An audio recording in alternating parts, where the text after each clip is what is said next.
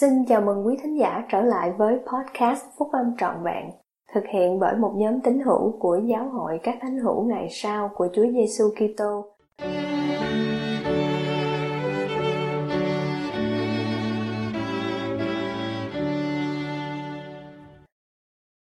Mọi người đều cần phúc âm.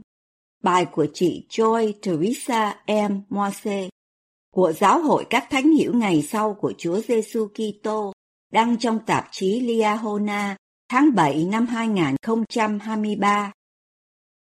Khi tôi còn trong hội thiếu nhi, tôi không thể nhớ nổi đã bao lần các giảng viên của tôi hỏi ai trong số chúng tôi sẽ đi phục vụ truyền giáo toàn thời gian.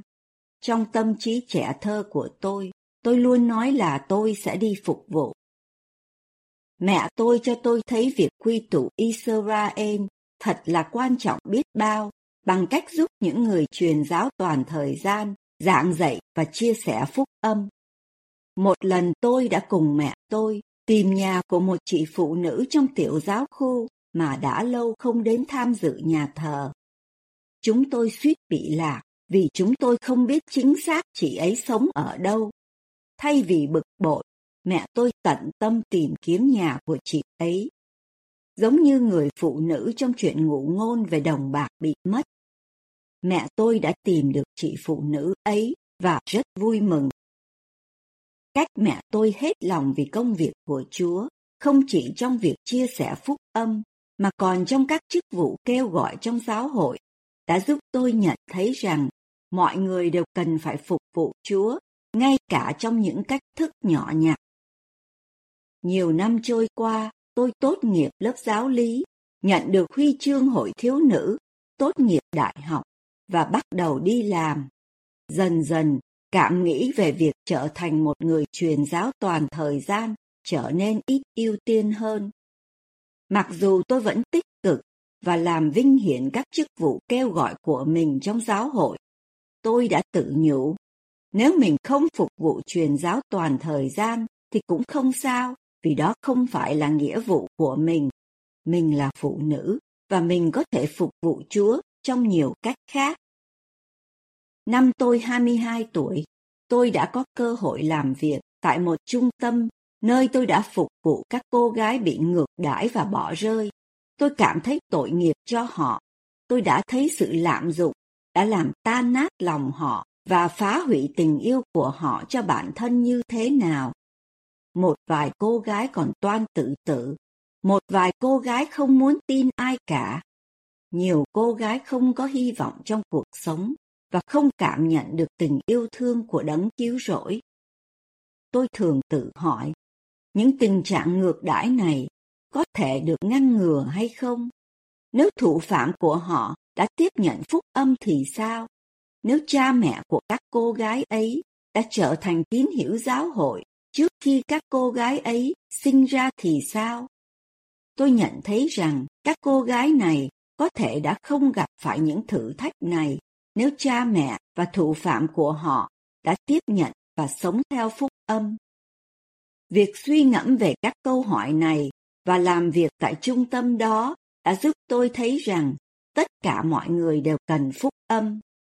Cũng giống như đạo quân của Helaman trong sách Mặc Môn đã chiến đấu để bênh vực cho đức tin và gia đình họ.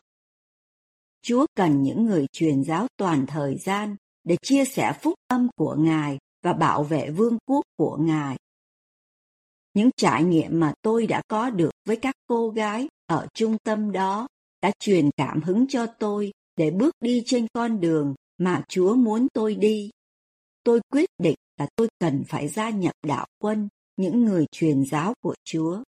Ngài đã thấy mong muốn này và tôi được kêu gọi phục vụ trong phái bộ truyền giáo Philippines Kawayan khi phục vụ truyền giáo, tôi đã thấy con người thay đổi khi họ học phúc âm. Tôi đã dạy những người không biết cách để tha thứ, những người hút thuốc lá và uống rượu, những người kiêu ngạo, những người không biết cách cầu nguyện. Nhờ có phúc âm, họ đã rời bỏ con đường cũ của mình để trở nên xứng đáng với những gì Thượng Đế đã hứa, cuộc sống vĩnh cửu. Nhờ sự chuộc tội của đấng cứu rỗi, tôi đã học được rằng bất cứ ai cũng có thể bắt đầu bước vào hoặc quay trở lại con đường chật và hẹp nếu họ hối cải.